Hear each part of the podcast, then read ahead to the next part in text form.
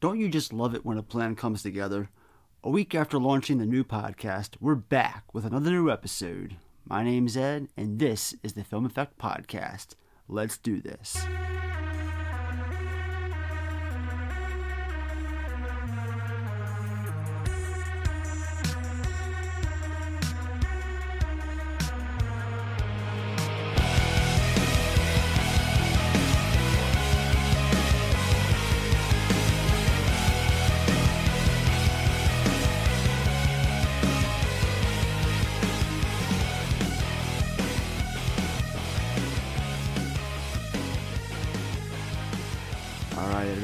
Welcome to day 331 of the pandemic.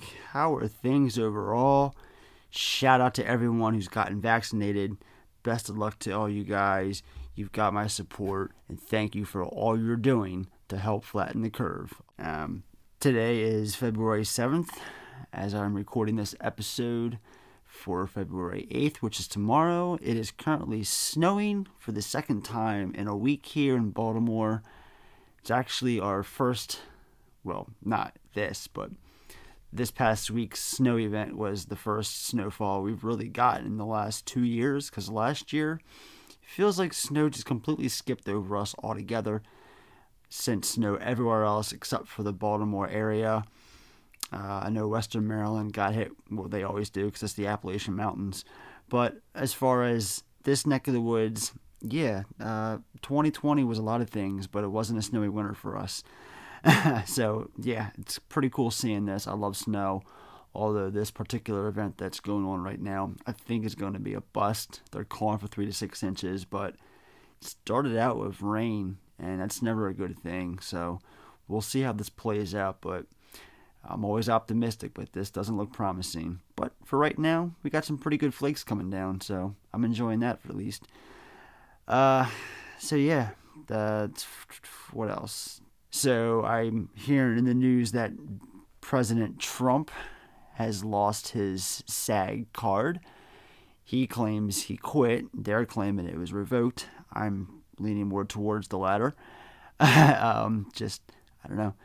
And now I'm also hearing that it is a permanent move. So, you know, not like the man needed it. I don't even know why I'm discussing this. It's just newsworthy. And so be it. And then lastly, this past week, we unfortunately lost the lives of 3 celebrities.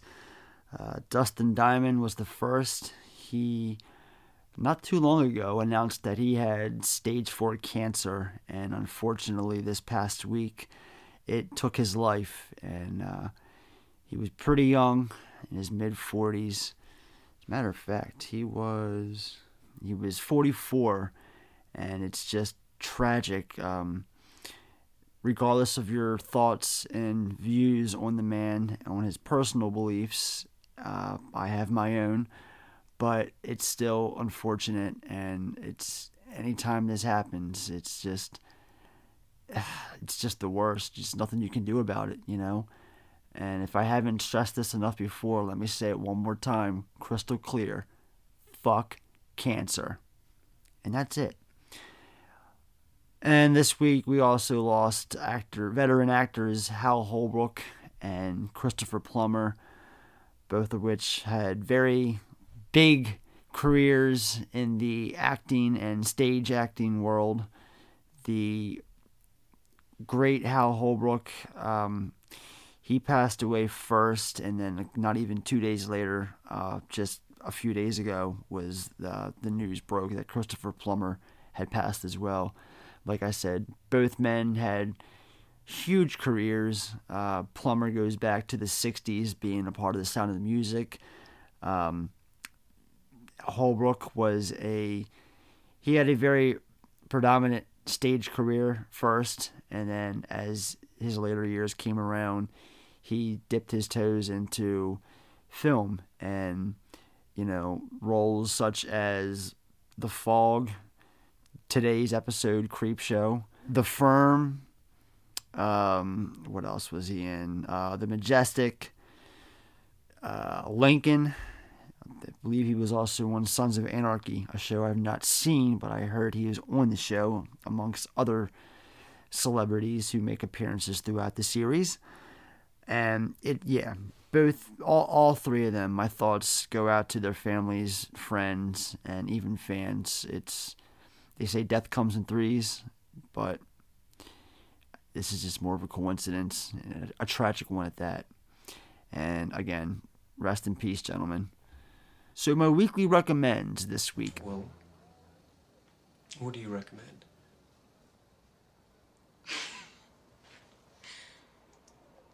What do I recommend? Wow. I have two for you guys. First, a couple weeks back, I picked up the Arrow Video 4K release of Pitch Black, and I actually sat down the other day and watched it for the first time in 10, 15 years or so. I have to say, this movie was a fun watch. I remember it being average at best. I'm not gonna sit here and tell you guys it's like the greatest thing since sliced bread, because it's not. It has its issues, but overall, this was a fun watch with a fun story, an interesting story, an original story, one that didn't steer down the predictable path. I thought there were decisions that were made and people, things that happened I didn't see coming. It happened a handful of times in the movie, actually. Even after seeing it, I forgot certain things happened, so I was genuinely surprised when they actually did. And then there's the character Riddick. Dare I call this movie underrated, but you don't really hear about it too much. I know it spawned the Riddick franchise, but I feel Chronicles of Riddick and 2013's Riddick get all the praise and talk, whereas Pitch Black is kind of the black sheep of the franchise. And I use that term franchise loosely. I know there's a fourth one coming out and whatnot, but three films, trilogy, we'll call it that for now. But I feel this is the strongest of the three. I really like the way they handled the Riddick character. Some of the effects were dodgy, but that's going to happen, you know. It's 2000. I mean, this thing came out in early 2000, so it was probably shot in late 98, early 99, and so the effects aren't going to hold up as well as others, but the CG is what it is for its time. But I thought the other stuff looked really good. The practical effects, the creature design, and dude, for 4K, this color, the HDR coloring, pops. It really did. Holy hell. So yeah, 3.5 out of 5 is my rating. Definitely a recommend. And the other film, a film that I had not seen until just the other day, and that is 2017's Atomic Blonde with Charlize Theron, John Goodman, and James McAvoy. This was a blast. I really enjoyed the action going on in this movie more than anything else. When I see that the director had his hand in the making of John Wick, I'm thinking this is going to be another cliche, tiresome, predictable film. It wasn't. The action set pieces were great. The fight choreography was fantastic. The story itself, you got to really follow it to understand it. But if you do, and if you pay close enough attention to what's going on, especially the last 20 minutes, there's a lot going on in this film's finale. It packs a powerful punch. But overall, I enjoyed the hell out of this movie. I actually gave it a 4 out of 5 rating on my Letterboxd. And so that also is my recommendation for the week. So that is Pitch Black and Atomic Blonde. Two older films, but two very, very good films. Alright, so let's get into the movie of the week. And I know I mentioned actor Hal Holbrook passing away this past week. I've been wanting to do this film since last year's Halloween Horror-a-thon, and I figured now I'm going to do the damn thing. And so this week, I am talking about one of my personal favorite horror films, 1982's Creepshow.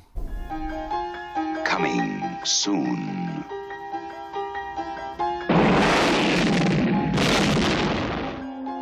Jolting tales of horror. Creep Show. From the author of Carrie, The Shining, and Cujo. And the creator of Night of the Living Dead and Dawn of the Dead. You'll scream at ghastly ghouls. Cringe at weird kids. And shiver at the doings of evil doctors. This is going to be extremely painful, Mr. Verrill. Creepshow will grab you, grow on you, and give you the creeps.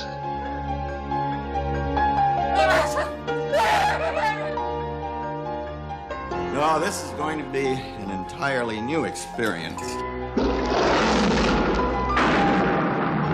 Creep Show. The most fun you'll ever have being scared.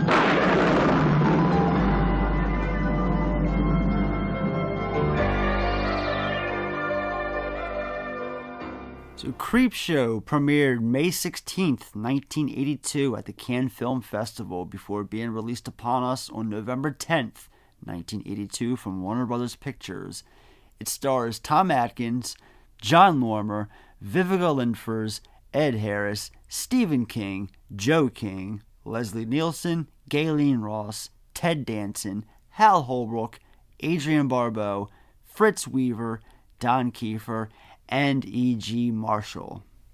In terms of legacy, Creepshow is a film that has spawned two official sequels in Creepshows 2 and 3, one unofficial sequel in Tales from the Dark Side, the movie, an actual comic book, a planned web series, which even had a pilot episode shot with Wilmer Valderrama and Michael Madsen, a Halloween Horror Nights Maze at Universal Studios Hollywood, and a successful television series on Shudder, with its second season set to be released later on this year.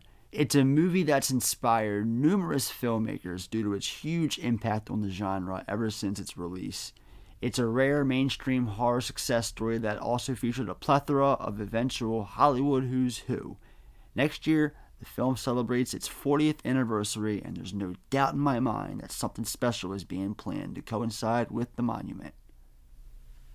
Alright, so my first time seeing this movie, I can't pinpoint the actual time exactly, but this was a movie that, like a lot of horror films that I've gotten into, that I've been a fan of most of my life, it's just, it comes from watching a lot of television on network and cable TV growing up. Spent a lot of time with my grandparents, and there were a lot of rainy days, guys, so I was inside watching a lot of TV while I was doing my writing, my drawing. I like to do a lot of things when I was younger to keep occupied if I wasn't doing puzzles or playing games and stuff. So yeah, but it could have been Channel 54's Nightmare Theater I saw this for the first time. It could have been USA's Up All Night the first time I saw it. I can't pinpoint the exact time I saw it for the first, but when I was young, it had an impact on me. I remember I can hold my breath for a very long time. I remember the Geordie and the blisters on his fingers. There's a lot of things I remember about this movie. And so, yeah. Speaking of, let me tell you guys a story about that. Tell me a story. Wait. Like my story? No, not your story. A story. Since you can't keep your mouth shut long enough for me to read my paper, tell me a story. I don't think I know any stories. You don't know any stories? No. All right, I'll tell you a story. This is a newspaper, right? It's 90% bullshit, but it's entertaining. That's why I read it, because it entertains me. You won't let me read it, so you entertain me with your bullshit. Tell me a story right now. Go. So growing up, watching this film, like I said, it was a handful of times, too many times to count, you know, collectively over the years on network and cable TV. As a kid. So eventually, I don't know when it was, I was about 11, 12, maybe even 13 years old. It was later on in my life, I eventually watched it for the first time on Cinemax. And I found out that there is actually a fifth segment I never knew about before, because apparently on cable TV, the television version of this film omits the final segment, which is they're creeping up on you. And for years, seen this film left and right, up and down, never knew, seen, or even heard about this segment until X amount of years later. And yeah, to say it's different, I'm very opinionated about this segment, and we're going to talk about that more later on in this episode. But that's my story about this. It's something small, but it's something regarding the film. Like I said, it's funny to me. You might get a little chuckle out of it, but yeah, never knew about the fifth segment until years later. So that being said, let's talk about the film, shall we? Here we go! So for those of you who don't know, Creepshow is divided into 5 segments plus a bookended prologue, epilogue. The film starts with the great Tom Atkins. He's the father to this boy, Billy. And apparently Billy's been reading Creepshow magazines that he's not supposed to, and his father does not like it.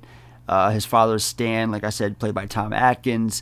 Right off the bat, first thing I notice is, this Tom Atkins does not look right. Something's off about him. And then a little closer, the mustache is gone. He's got a clean-shaved face in this film, and a different tone of hair. It's like a blondish, something that I'm not quite used to seeing, something that I've never seen before. This is the only role that I've seen him in where he doesn't have his trademark mustache. Now, when I say that, I mean like prior to the 80s, whatever he had before that, if he had a clean-shaved face. I'm not familiar with his work prior to 1980 with The Fog. That being said, it's a different look, and I'm still to this day not quite used to seeing it. So he's yelling and berating his son about reading his magazine. His son talks back to him, and then he hits him because of it. And then after this, he goes downstairs and pours himself a mug full of head.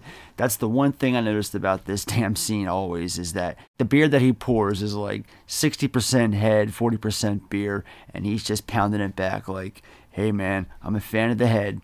So he goes and he throws away the magazine after his son says that he hates him and hopes he rots in hell. And then we see the creep outside his window. The creep here sounds and looks really damn scary to this day.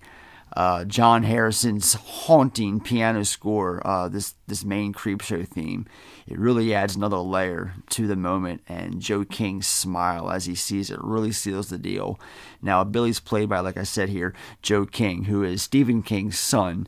And funny story about the production is Tom Atkins says on the day of this shoot, of course, Stephen King, his father, wrote the movie as well, and he showed up on set to watch this scene take place, the moment where he strikes him, and talks about how nervous he was and wasn't expecting it. But eventually the scene went down, everything went, as planned, nothing bad went down. It's just, it threw him off guard. But Atkins being the professional that he is, just rolled on through it and knocked the scene out of the park. So, and then it cuts to the trash can with the magazine, and then it turns to an animation form and flips through the pages, and that's when we get our opening credits montage set to Harrison's pianic, like I said, his Creepshow score, which it's just beautifully eerie. I love the score so much. One thing I want to talk about, because I am going to talk about Harrison later on in this episode, but I love how every segment in this film has its own theme, and I won't be damned if every single theme lives up to its, just remember how I was talking about the legacy of this film? The music is something else that I just remember right off the bat whenever I think about this movie.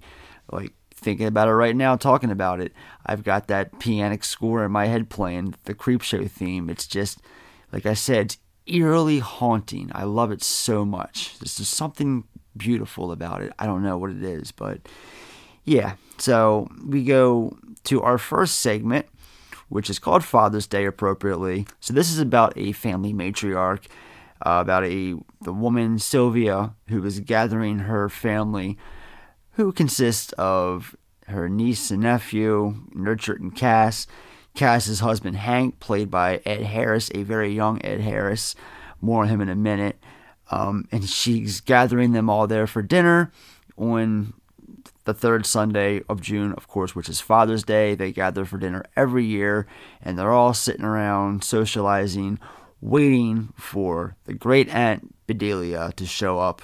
But when she does, the first thing Bedelia does is she goes out back to the gravesite of the family father, Nathan Grantham, who has since passed, and we see in flashback form a very unique comic strip set with the lighting and everything, and the panels zooming across the screen.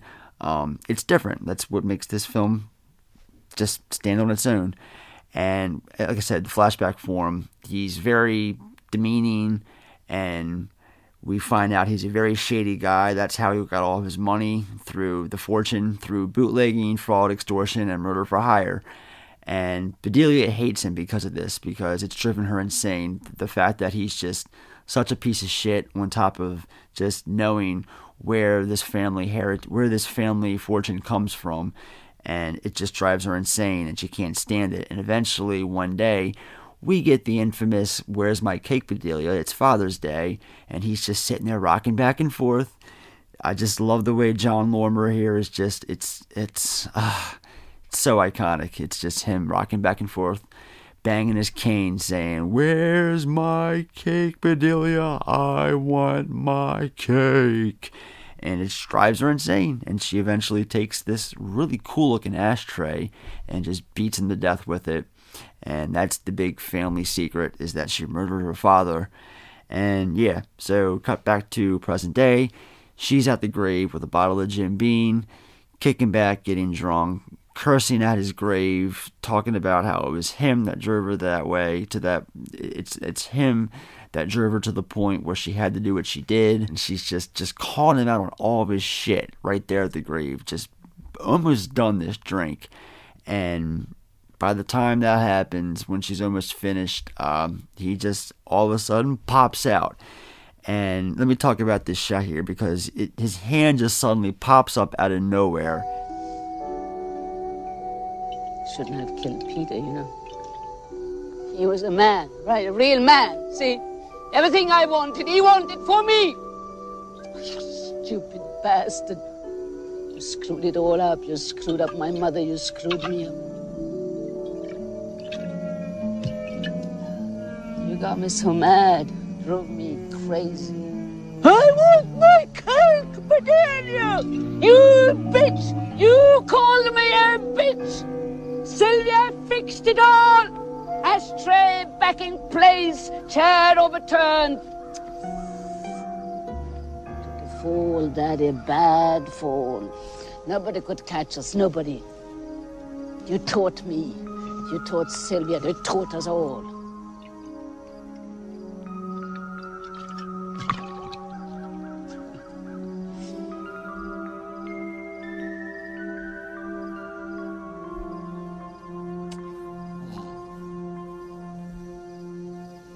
Peaceful head. I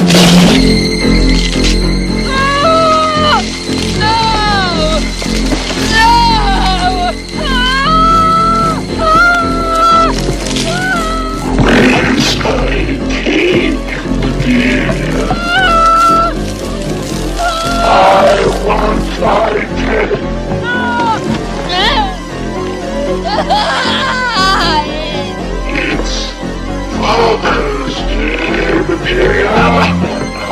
my cake. It's Father's Day. It's this split diopter shot when Nathan's hand suddenly bursts out from the grave near Bedelia. One of my favorite shots of the film. I love me some split diopter shots. In the end, I really, really love how this opening story is crafted. It's only about 15 minutes long, but it never feels rushed or sloppy. The writing and colorful visuals really leave you engaged with what's going on. even if you're a casual fan or someone who hates horror but was forced to watch this movie. The lighting is just amazing here. He comes up. It's this red and blue technique going on. He eventually kills her. And then as soon as he does that, we cut back into the house where the family's waiting on Bedelia, thinking that she's just taking her time, being drunk like she does every year. Ed Harris. Now, when we cut to this scene, before I forgot to mention, Ed Harris is busting a move with his wife. And let me tell you, this man shakes what his mother gave him. He knows how to kick it. And so he goes outside by himself, and the man's keeping strike anywhere matches in business here, I swear to God. So he goes out, little stroll through the backyard, and he gets to the grave. And he sees the bottle of Jim Beam sitting there. It still has liquor inside. So he picks the bottle up, shrugs it off, goes to take a drink, but he ends up falling back into this grave. Now, this is a scene that has always stuck with me, because we got this large tombstone that's up above his head, above the grave. And every time Ed Harris goes to move, the tombstone moves closer and closer to the edge.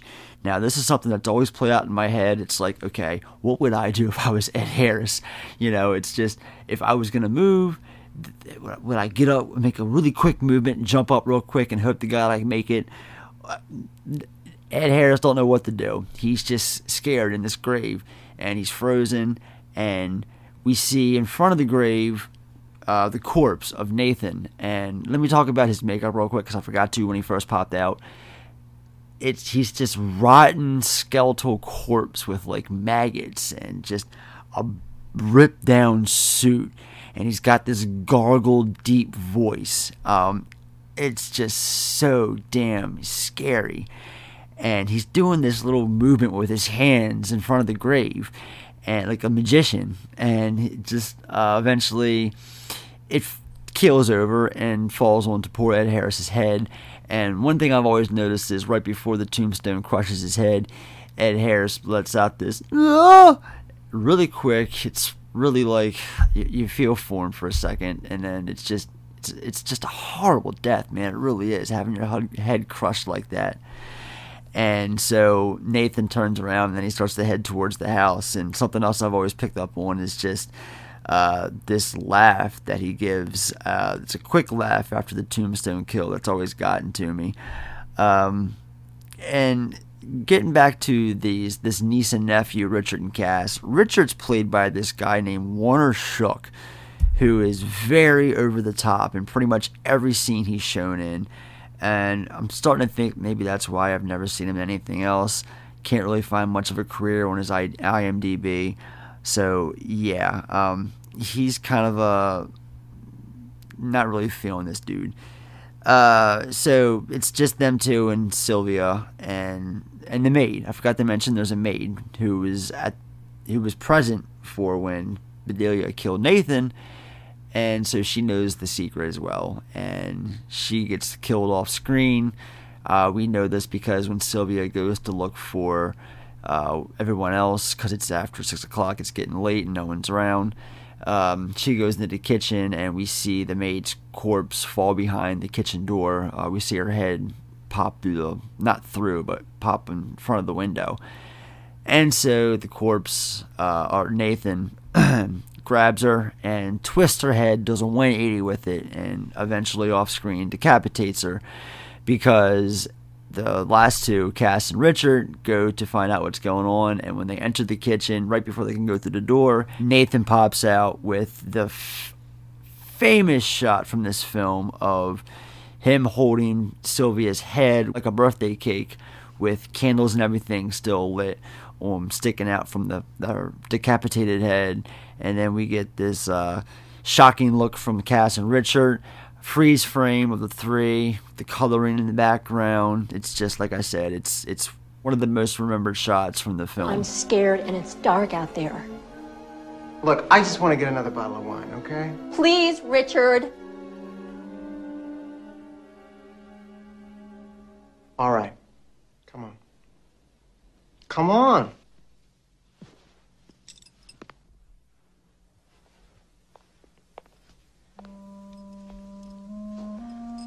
We conserving energy.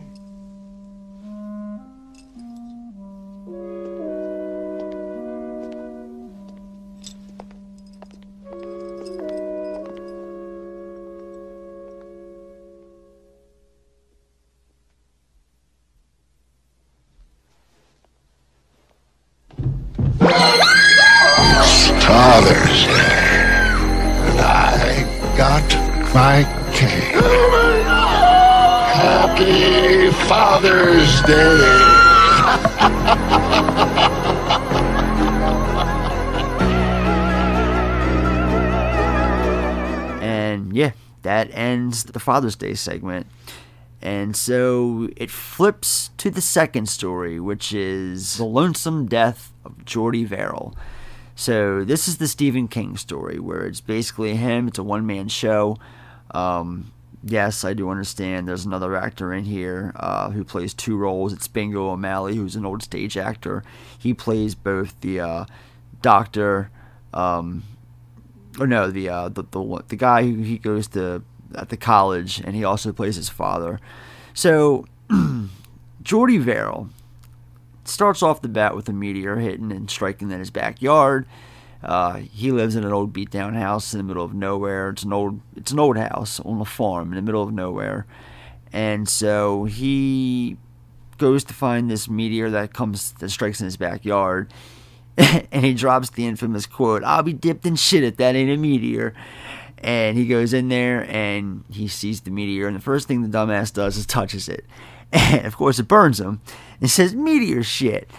And just one thing I should acknowledge here is the exaggerated faces that Stephen King makes throughout this segment. It just kills me. It's like, it's its own thing. It's hilarious. It really is. So we eventually find out, because we see that when he touched it, it, of course, blistered his finger all up. And, of course, he puts it in his mouth to suck on it to make it feel better, I guess. And over time, the next day, it turns into this green, grassy, fuzzy, basically everything he starts to touch, including his tongue. It's all green, and it's all infected. It's all coming from this meteor. And I should mention he threw water on it. And the whole time, he's thinking that he can take this meteor to the local college and get $200. Because we see in this little exaggerated scene where he's imagining taking it, and the professor there just praising him, saying, he gets to name it and all this stuff. And he's like, he offers him $100, and he says, "No, I came in with a figure of 200 in mind," and he gets him the 200, and it's a funny, really over the top. It's kind of the comedic break that this film needs, it's kind of the comedic break that this film needed, and that's going on. And so once the meteor breaks in half after him throwing water on it, he imagines the same thing, only this time the professor says that he wouldn't even give him 2 cents for it. He tells him to get out and all this stuff. So, I love how Harrison decided to go with the more comical, old-school television show sort of tone with the music in this segment. Like I said, every segment has its own theme, and this one's kind of like an old-school television segment, like I just said. It honestly blends with the story quite well. Other than that, there's a sequence here where Geordie makes a massive screwdriver drink with a poppy vodka. That's all you need sometimes, right? And I appreciate all the small details, such as the sound of the ever-growing plants that we hear crescendoing throughout to make up for not showing it due to the budgetary reasons. And then once we reach the end of the segment, it sounds like a jungle overall, with the sounds continuing as the green spreads towards Castle Rock. So throughout the segment, like I said, this green stuff keeps on growing. Everything Geordie touches turns to this green stuff. And the green stuff itself is growing, because Geordie himself eventually over time becomes a big green creature. And he can't take it no more, says he's sorry. And he takes a shotgun and he blows his head off, unfortunately. And there's something sad There's something to be said about the dark ending with Jordy eventually killing himself and how it works with the overall comedic story that this particular segment was going for, like I was just talking about. Dare I say it's beautifully poetic in a sense? I mean, I don't know. You guys tell me. So, yeah, that wraps up that segment. And so the next segment, which is called Something That Tied You Over, is probably the most well-known, I don't know, it's either this or The Crate that this is known for the most. Maybe throw in Father's Day. Some would probably argue Father's Day, but personally, I think it's either this or The Crate. This is the one with Leslie Nielsen, Ted Danson, and Gaylen Ross. We got Leslie Nielsen kicking the thing off, knocking on Ted Danson's door, because apparently Ted Danson's character, Harry Wentworth, has been having an affair with Richard Vickers, who is Leslie Nielsen, his wife, who is Gaylen Ross. These are the only three people in this story I should mention. And there's nothing to it. You all know this story.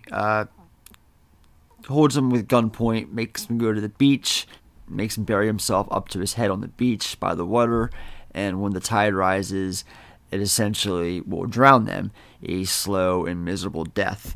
And then make matters worse, Leslie Nielsen, who is apparently obsessed with television and technology in general, he has wired a television system through VCRs to record the deaths of both of them, but also so they can see each other as they're slowly dying. He puts TVs in front of each of them.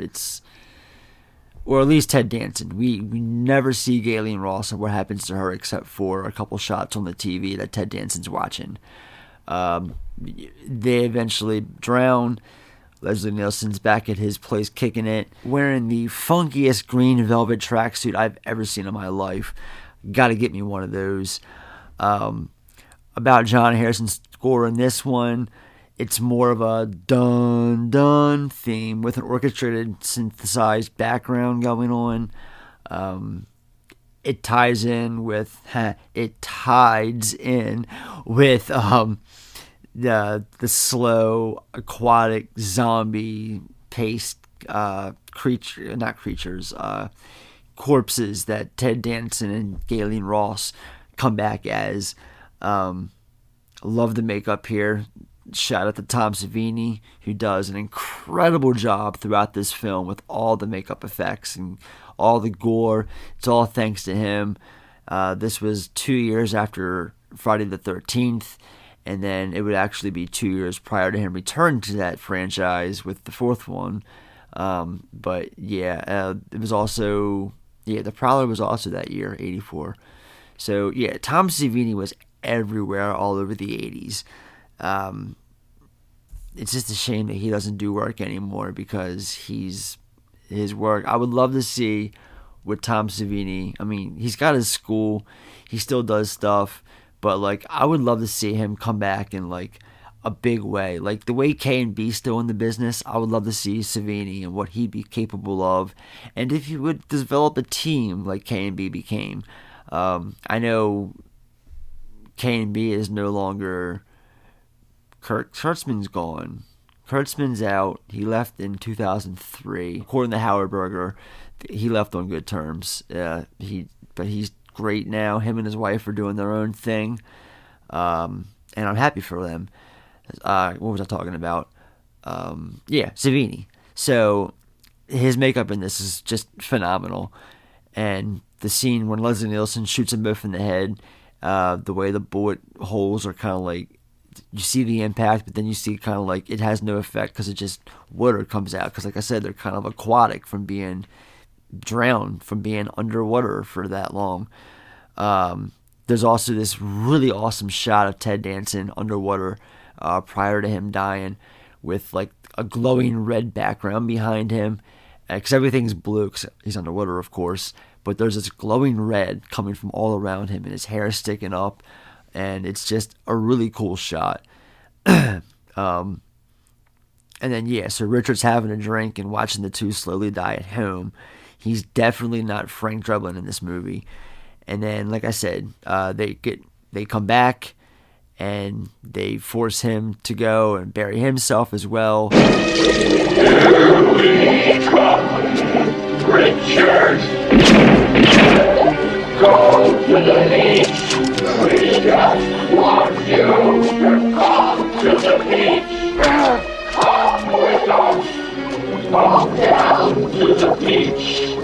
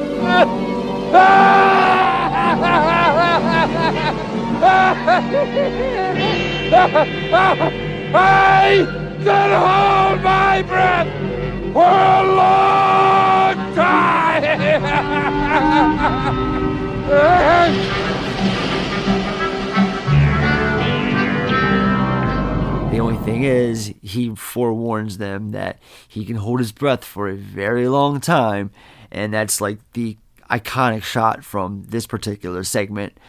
And yeah, the finale, full of Dutch angles, by the way. It's just Dutch angles for the finale, Dutch angles all over the place.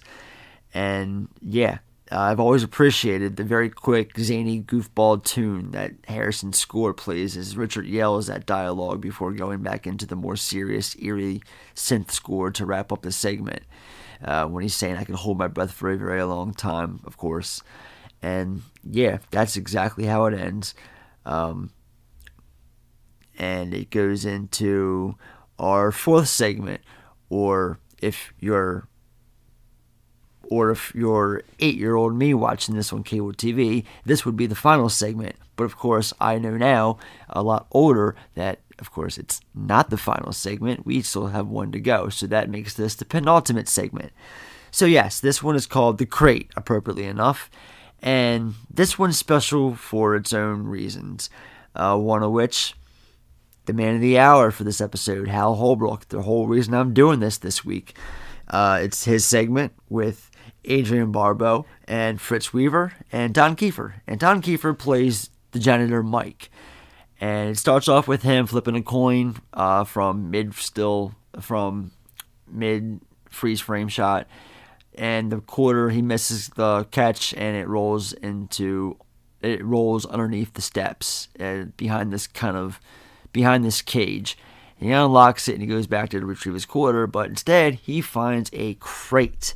A crate that says, shipped to Horlicks University via Julie Carpenter, Arctic Expedition, June 19th, 1834.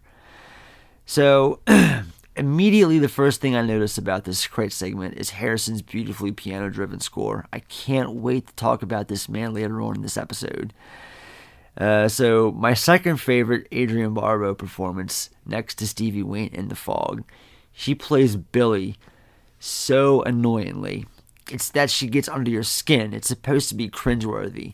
I just take care of Henry. Believe me, he needs it. Just call me Billy. Everybody else does. Those are things that she says more than once. It's like 3 or 4 times each she says it throughout this party sequence. Because she's just, like I said.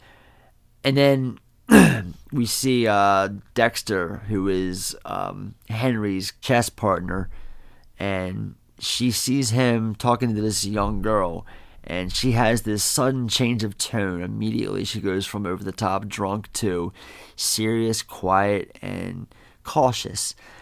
And so when Henry sees this, he approaches him and says, I gather you'll be unavailable for chess. And that's when Dexter gets a phone call from the janitor, and it's about the crate. And so while he's attending to this phone call, Henry has this vision that he shoots Wilma, and he shoots her right in the head, and everybody applauds him. It's like a Dirty Harry kind of thing with the revolver. And he shoots her, and then he goes, "Nothing, Wilma. Everything's just fine." And then everyone's applauding, and you hear a guy in the background go, "Hell of a shot."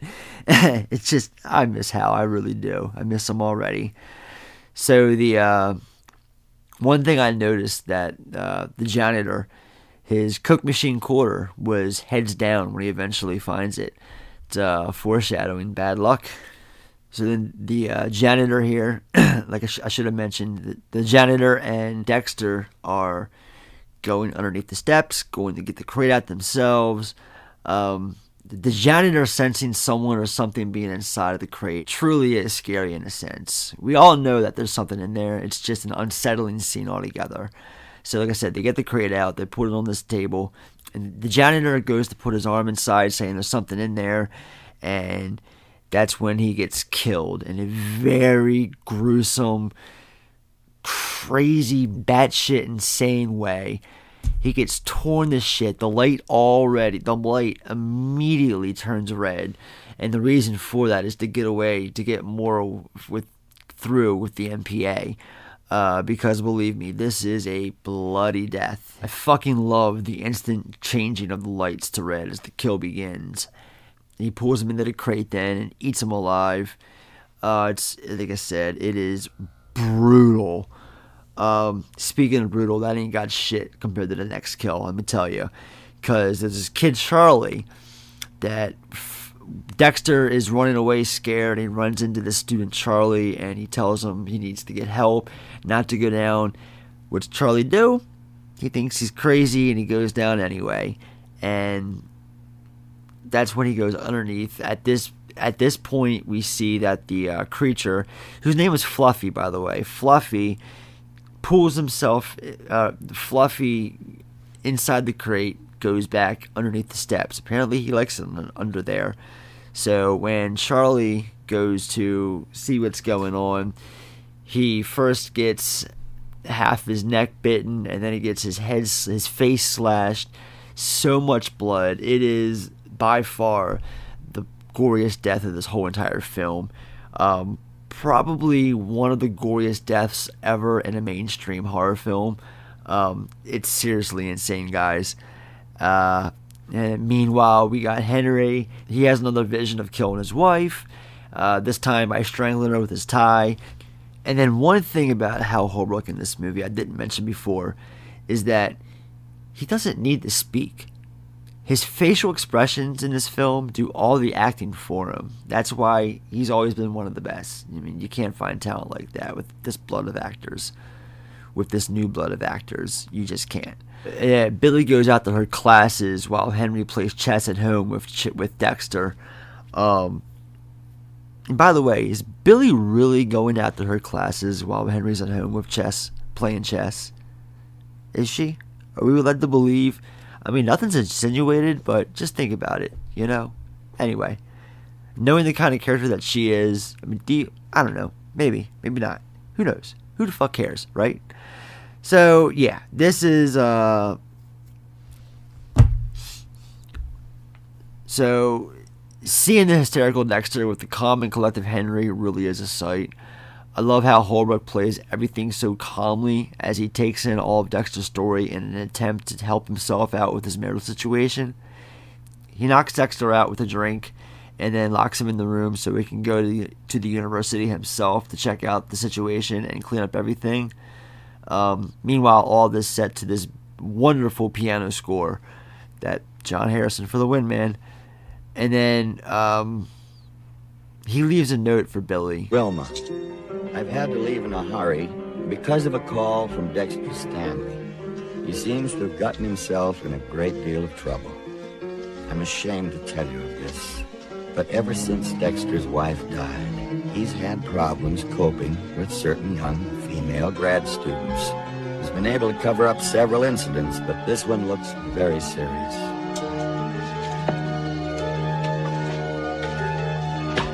It seems he got a young woman to accompany him to Amberson Hall under false pretenses and then attacked her. Dex called me, he was barely coherent. He was gibbering with fear and crying, I think. Oh, poor Dex. I tried to get him to tell me what had happened to the girl, but for the most part, he only kept repeating, "It's awful, Henry. It's awful." Wilma, could you come out here? I know it's asking a lot, but you're always so clear-headed about these things. And you know how to be firm. I think Dex could use a firmer hand than mine right now. Not to mention the girl herself. He said that she had curled up in a dark place and won't come out. I'm sorry to have to ask you to come over to Amberson Hall and help me out. But as you so often say, what would I do without you? What indeed, Henry? What indeed?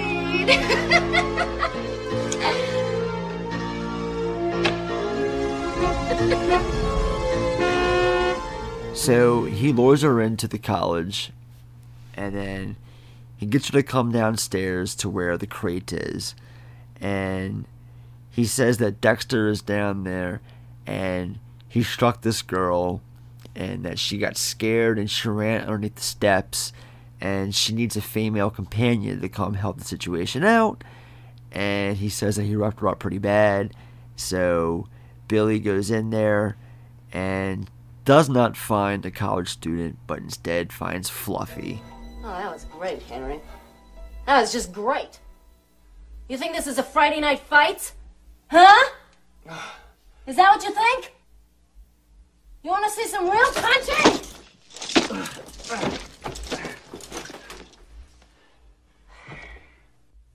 Same old Henry, afraid of your own shadow. You know what, Henry? You're a regular barnyard exhibit. Sheep's eyes, chicken guts, piggy friends, and shit for brains.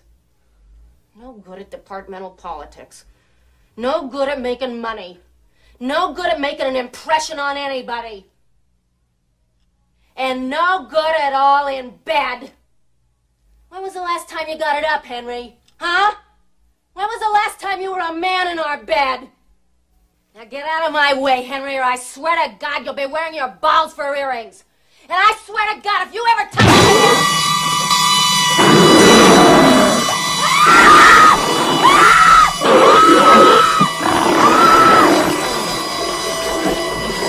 Oh, just tell it. Call you Billy. Oh.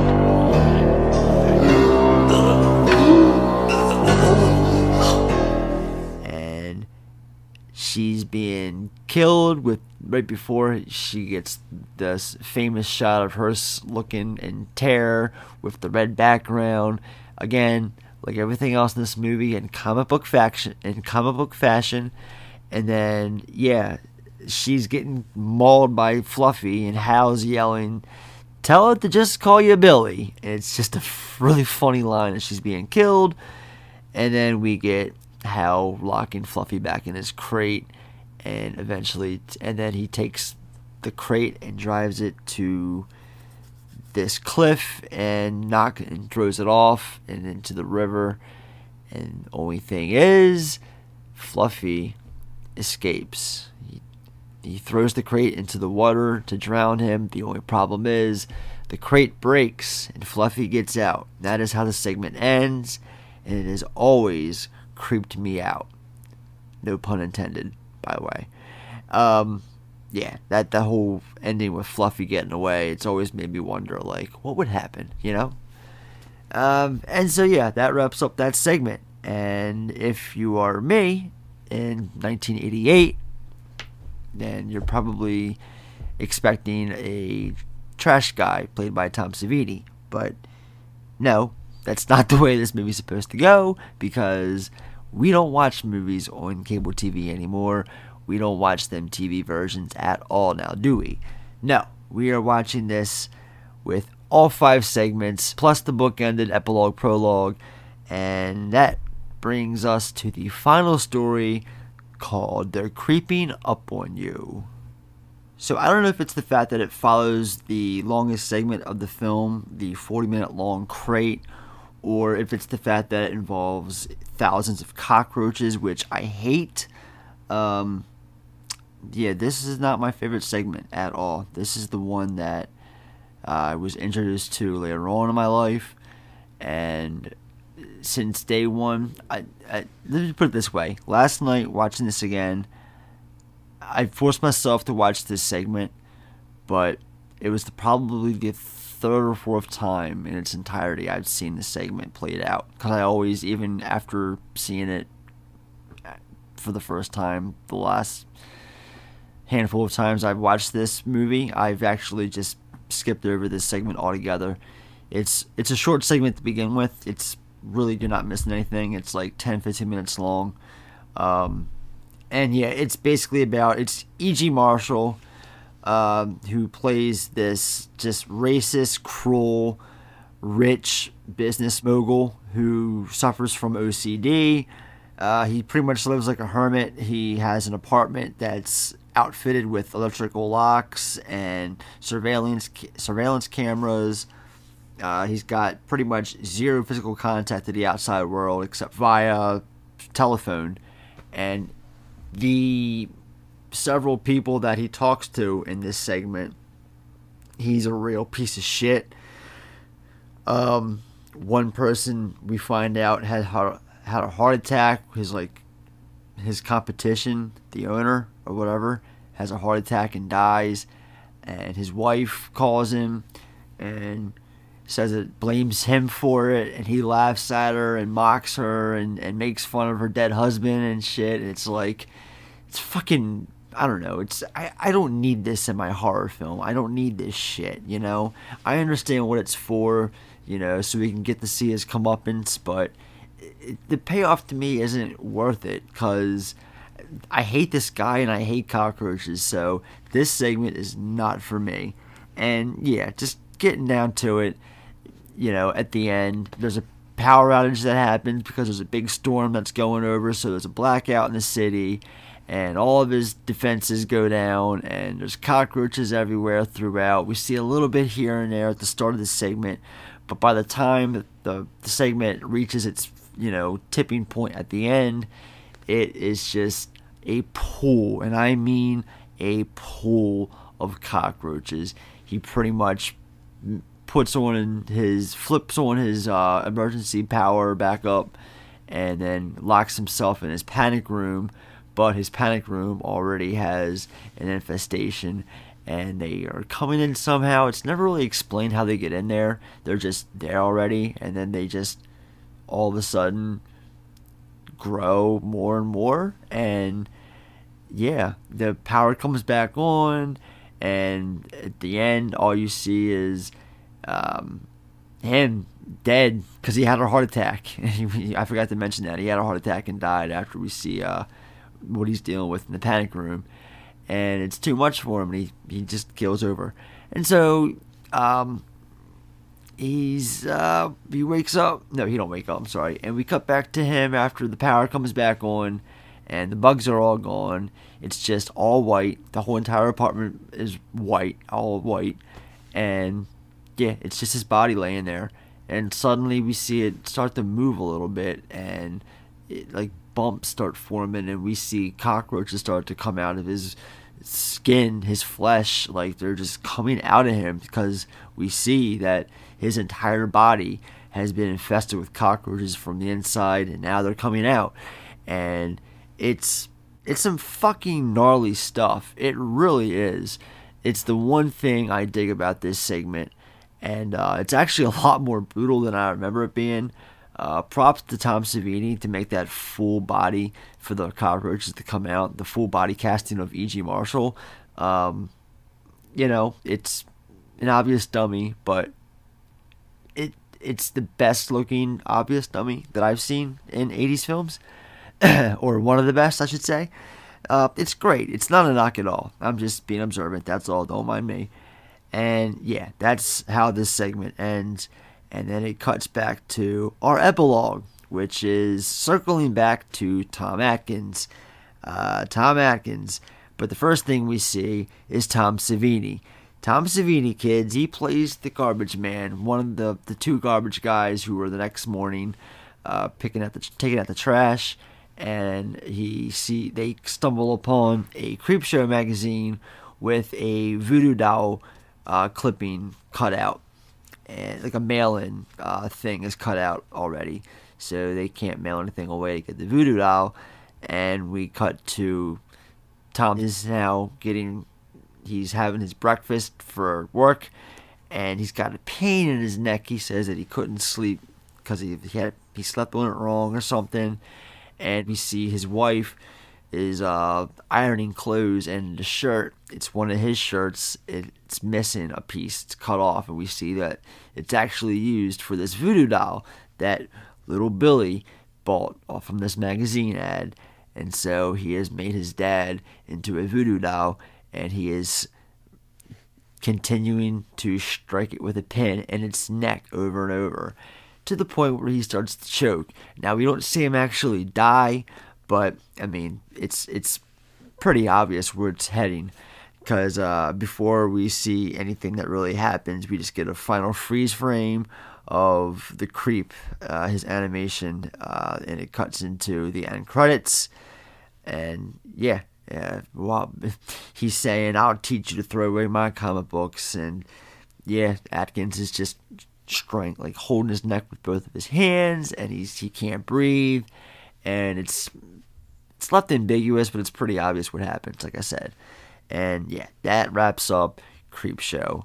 All right, so let's talk about the box office real quick. In the operational funds box, we will deposit $250,000 American dollars. You take it out, we put more in. I want receipts. All right, so Creepshow pulled in $5.8 million domestic on its opening weekend, going on to gross $21 million worldwide overall on an $8 million budget. Now, Creepshow opened up on, like I said, November 12th in 82.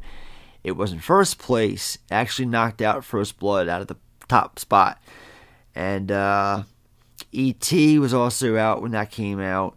An Officer and a Gentleman, The Missionary, Class Reunion, Poltergeist, Pink Floyd The Wall, and 5 Days, One Summer. Overall, the second weekend, it went down. It slipped 46% to third place. And then the third week of its release was Thanksgiving weekend.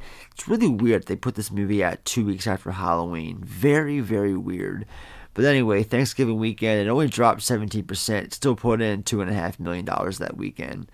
And then the following week, post-Thanksgiving, it dropped 44%, was still in fifth place again. And then finally, it closed out its fifth week in eighth place, dropping 62%. So there was no sixth week for this film. It accrued all of its money in this 5-6 week span, and like I said, I think 21 on an $8 million budget is pretty damn good for a horror movie in 1982, especially, like I said, it seems every weekend there was at least 3 or 4 different horror films coming out in the early 80s. I mean, 1981 overall had like 37 slashers come out in the whole entire year. That's almost a slasher film a week. That's insane. And we're not talking like direct-to-video. I'm talking like theatrical releases. It was like that back then. It was fucking crazy. So, yeah. All right, let's talk about the crew. Well, my friend, this is Crew. But don't even think about it. You don't look like you could hang, Jermaine. The name's Jamal, and I'll fuck your crew up. Who are they? All right, so Creepshow, as we all know, was directed by George A. Romero. If you don't know who George A. Romero is, how have you made it this far into this episode without stopping it? Because yeah. Night of the Living Dead, most famously for that. Of course, its sequels, Dawn of the Dead, Day of the Dead, Land of the Dead, Diary of the Dead, Survival of the Dead. A lot of dead movies. What else did he do? Dark Half, Martin, The Crazies, Monkey Shines, Bruiser. He was behind the television series Tales from the Dark Side. That's kind of another reason why the movie of that series is kind of the unofficial third film of this series. So yeah, George A. Romero was, yeah, he wanted to pretty much collab with Stephen King, and Stephen King wrote this, of course. I don't need to run down Stephen King's work. I'm sure, you know, anyone can tell you anything about Stephen King. Anyone off the street can name at least 2 Stephen King books. It's guaranteed. I can almost guarantee that, seriously. He's that popular and well-known at the GP. So this was produced by Richard P. Rubenstein.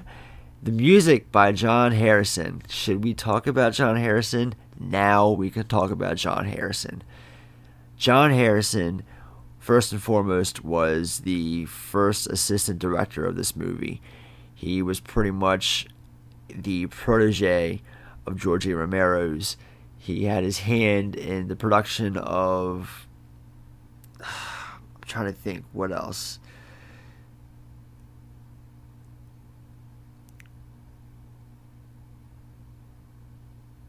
He was the first assistant director for this, as well as Day of the Dead. He did the music for this, Day of the Dead, of course, Tales from the Dark Side of the movie, which he also went on to direct. So I have a lot to say about that movie, and I did say a lot about that movie last year. Mad Dad Movie Review, the other podcast that I host with my daughter, we covered that film last year for the Halloween Horror-a-thon, and... as much as I wanted to talk about this movie, I'm glad that we at least got to talk about that one.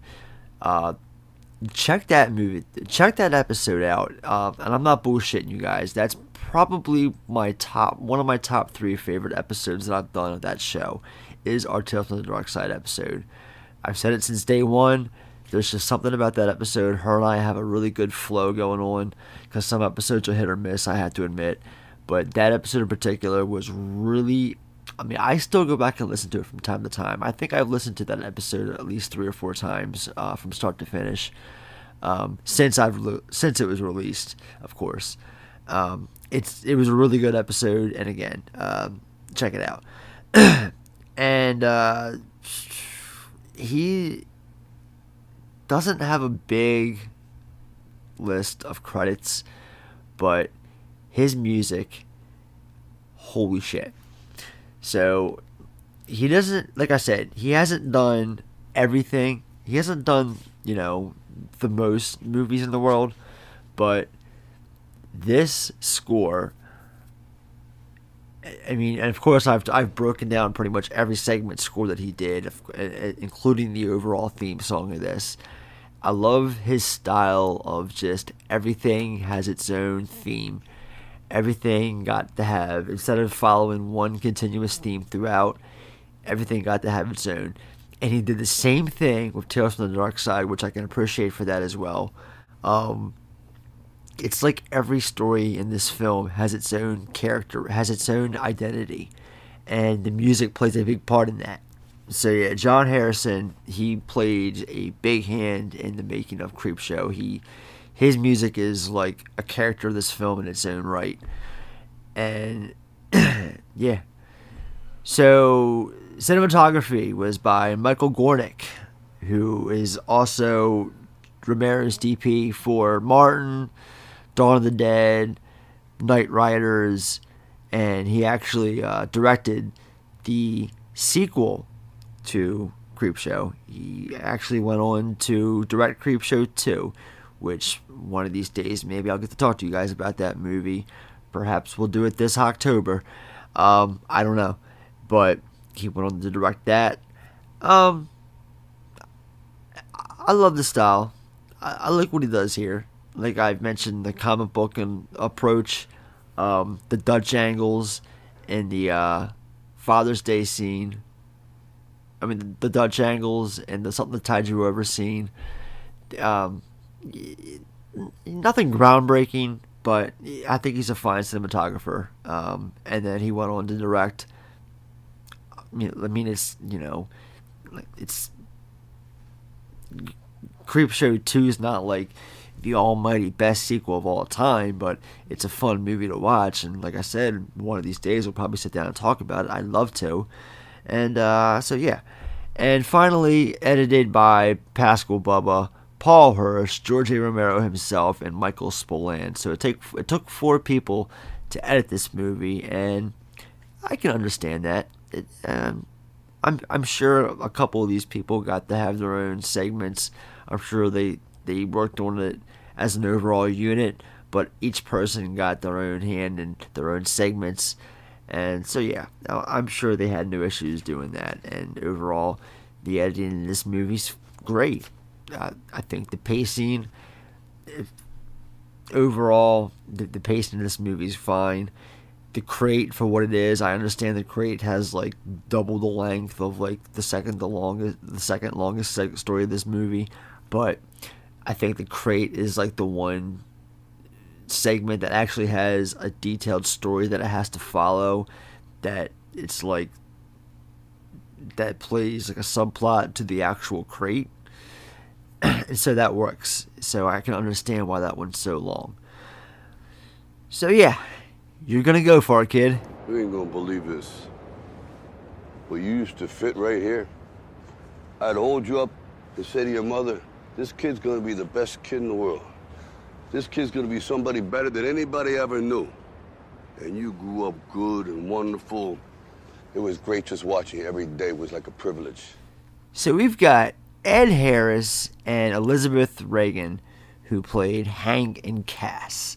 Ironically enough, the two of them, who plays a couple who married together in this film, are also my two young bloods to talk about. Elizabeth Reagan, this is the only credit she has to her name. She didn't have a career that went on to do anything. In fact, I couldn't really find anything else on her when I was doing my research, so I don't have much to say about her. All I know is that she, with this being her only credit, she gets a special acknowledgement in this special acknowledgement in this segment, as does her fellow co-star Ed Harris, like I said, who plays her husband Hank.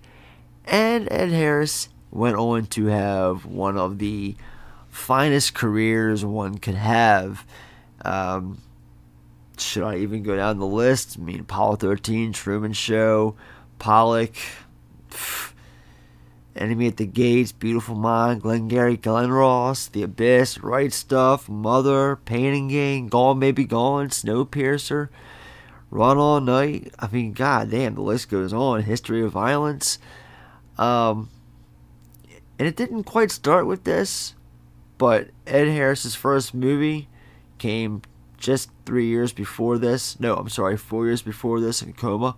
He played a pathology agent. I'm not even going to say that. And after that, he did Borderline in 1980. He was also in Romero's previous film, Knightriders, playing the character Billy. And then he did Creepshow in 82. And then it looks like after Creepshow, it took off. He did The Right Stuff the following year. And he did Under Fire, Hearts in the Places in the Heart, Codename Emerald, Alamo Bay, Jackknife, and then 89 came The Abyss.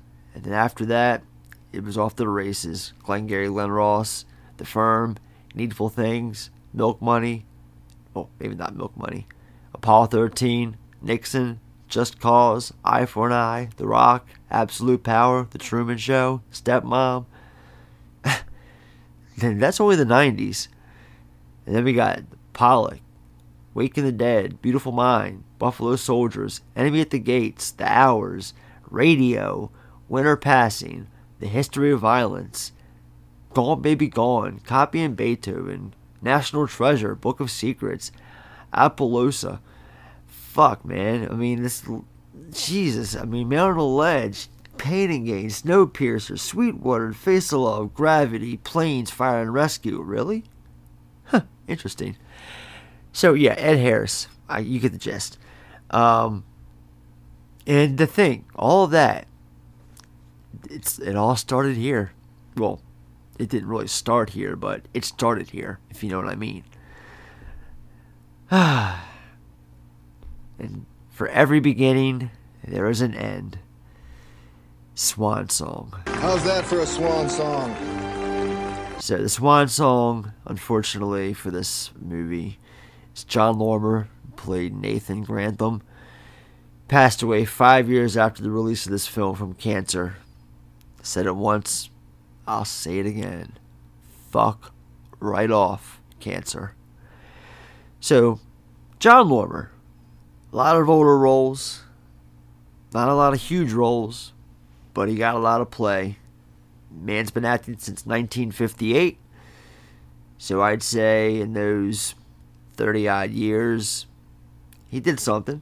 I mean, he had steady work. If you look down his list of credits, The Matchmaker, Career, Peter Gunn, Pollyanna, Ada, Dead Ringer, Tiger Walks, Youngblood Hawk, Zebra in the Kitchen, Dimension 5, The Sand Pebbles, If He Hollers, Let Him Go, Doctors' Wives, The Legend of Lizzie Borden, Rooster Cogburn, and then Creepshow.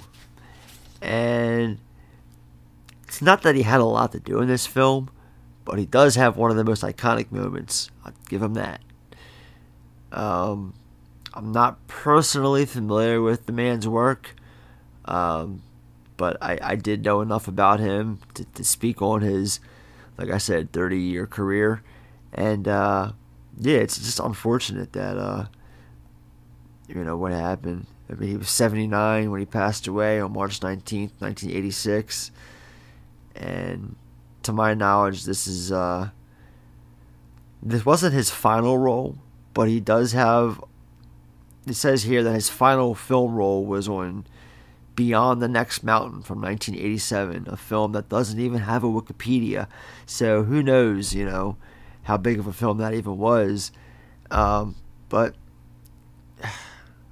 yeah, it's unfortunate. I know he did have he was on Star Wars. I mean, he was on Star Trek as well. I forgot to mention that. He was on there as Dr. Theodore Haskins, and for a handful of episodes. He also did Perry Mason, Lawman, Rawhide. So he didn't have the biggest film career, but he had a pretty good television career. And but again, it's still not enough for me to say, oh yeah, I know him, because no, I don't. I just know that it was unfortunate that he passed away not long after this film. So like our other fellow stars in this category, may he rest in peace. So my biggest takeaways. Everything that guy just said is bullshit. Got a few. First and foremost, this needs a 4K release solely for the HDR coloring alone. Like, let's get this movie out on 4K immediately. Like, I know next year's the 40th, so Warner Brothers is probably going to hold off until then. And that's even if they do it. I mean, for all I know, Scream Factory might keep the rights to the movie. I don't know how long their deal is for it, but they've got that sweet box set out. They've already done the transfer. The 4K transfer has been done. It's just they put it out on a condensed Blu-ray disc, 1080p. And that is unfortunate because I would love to see this and with all of its HDR glory. I really would. And one day I will. One day we all will. Believe that. Second, this is a rare type of horror movie that doesn't rely on cheap jump scares. I don't know if anyone else has ever thought about this, but that's like the one thing, as we were closing in on the end of the fifth segment last night, I was like, this film doesn't really have that many jump scares. The only one that I can really think of is when Nathan's hand pops out of the ground with Bedelia there, but that's still an effective shot. And, there might be a couple sprinkled here and there that I just didn't really catch, or can't remember at this moment. But yeah, this movie does not rely on that, and I love that. I love movies that do that, because I think the number one cardinal rule in horror movies, especially these newer PG-13 ones, is that you cannot rely on jump scares, and that is what a lot of these movies are doing. I think it's bullshit. I think it's stealing from the people's pockets, because I just think you're tricking them into buying a ticket to see something that it's not. It's supposed to be a movie. You're supposed to enjoy it and be entertained. Being scared, yeah. But cheap scares, come on, guys. It's cheap. Also, Creepshow. It's a classy horror film. Now, when I say that, it's solely based on this monster cast. I mean, it's just a cast of professional actors, you know? A movie like this... Take the second film, for example. How the hell the second movie didn't get a cast to even get a cast that touches, even remotely touches, this team of actors is, I don't know. It's never been It's never been multiplied. It'll never been duplicated. You'll never do it again. You can't. You got Leslie Nielsen and Gaylen. You've got Leslie Nielsen, Ted Danson, Hal Holbrook, Adrienne Barbeau, John Lormer, Vivica Lindfors, Tom Atkins, E.G. Marshall, for Christ's sake. You have got a list of class people. So that makes this, in turn, a classy film. And my final takeaway... I wish they made more big-budget anthology horror films like this and Trick or Treat more. They're such a blast to watch. They're fun. Some of them are not as good as others. I feel like there's been this big resurgence of anthology films over the last decade that just are not good. A lot of them are just kind of low budget, low tier. I think there was one called Tales of Halloween. We saw the VHS series, and even the first one's not even that great of a film, in my opinion. Only one of the stories, the gargoyle one, is an effective one, in my opinion. But as far as the other ones, I haven't even seen the third one, and I think I watched half of the second one and got bored with it. So can't really tell you much about that. But I'm talking about real good anthology films. I'm talking about real good anthology stuff like this and Trick or Treat. Because outside of those two films, what do you got? I mean, I'm not going to include Creepshow. You got Tales from the Dark Side. I'm sorry. This should be... Let me bring the third film in there. Besides this, Trick or Treat and Tales from the Dark Side, there's really, not a whole lot of good anthology horror out there. And I just... wish there was, because it's something, and they're fun to watch. You can split your team up of filmmakers. Everyone can just focus on a 20-minute short film rather than a whole 2.5 hour, or rather than an hour and a half, 2-hour feature length. It's just something I want to see. Just watching this again last night, it's just one of the things I took from after watching it. Damn, why don't they make more movies like this? Seriously. So, those are my takeaways, and this is one moment I wish I could take away. This is my Mulligan moment. If you had to do it all over again, would you make the same choices? Alright, so my Mulligan moment. If you couldn't already put two and two together talking about it through the movie... eliminate the final segment. It's short enough to where the final runtime would still be around 105 minutes, which is still longer than Creepshow 2's 90 minutes and most horror movies in general. This segment is the reason this movie's not 5 stars to me, and it kills me all the time, because I genuinely wish I could give this a 5-star rating. I wish I could say, guys, Creepshow's a 5-star rating, 5-star movie in my book. Unfortunately, it's not, and I will never say those words as much as I would love to because of this segment, and it brings it down at least a half notch.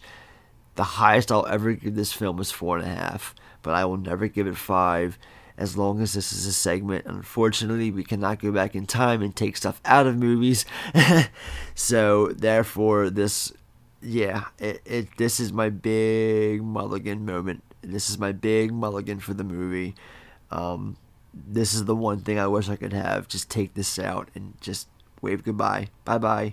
Put E.G. Marshall and something else in this movie, but Get them the hell out of this segment. Get this segment the hell out of this movie. And let's move on. Is it safe? Is it safe? Yes, it's safe. It's very safe. So safe you wouldn't believe it. Is it safe? No, it's not safe. It's very dangerous. Be careful.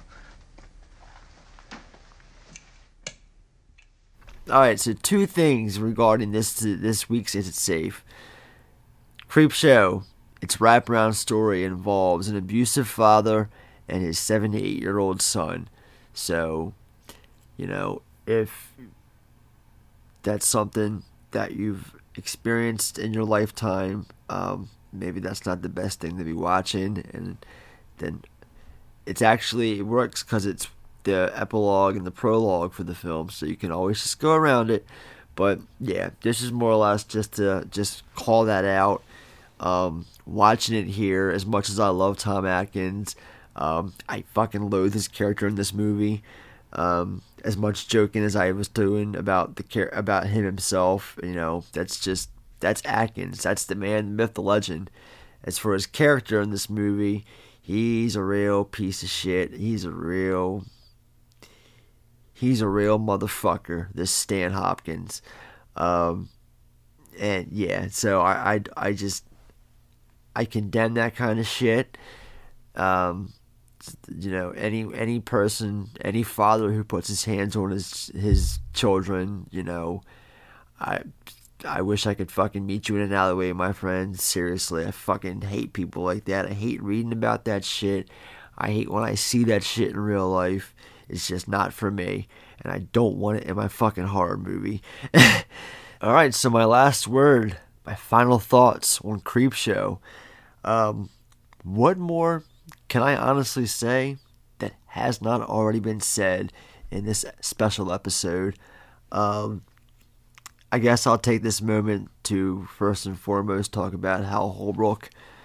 Like I said before, his presence in this movie is a strong one. His character Henry puts up with a lot of shit and does a lot of tremendous acting through his facial expressions. Doesn't have a whole lot of verbal acting going on. The whole crate segment is the most detailed of them all. And it's, like I said, that and Something That Tied You Over are the two that I'd say or go back and forth with the most popular. Overall, everyone's awesome in this. Ted Danson does a fine job. Ed Harris, Stephen King, even Stephen King, Leslie Nielsen. It's funny seeing Leslie Nielsen in a serious role. I do know that his original background involves like serious, more dramatic roles, but hey, to me, he'll always be Frank Drebin, okay? So, to put a bow on that, this is up there as one of my all-time favorite horror movies. And I wish to God, like I said, I could give this a 5-star rating so badly, but we all know why I can't. But yeah, moving past that finally. And this movie, you know, I enjoy watching it every 6 to 8 months. I enjoy talking about it like I am right now with you guys. I enjoy quoting it with my fellow horror fans. Cannot wait for the inevitable 4K release to come out. My TV's just begging for that compressed Blu-ray disc. You know, it looks good. It looks damn good, especially compared to the original Blu-ray release that Warner Brothers put out.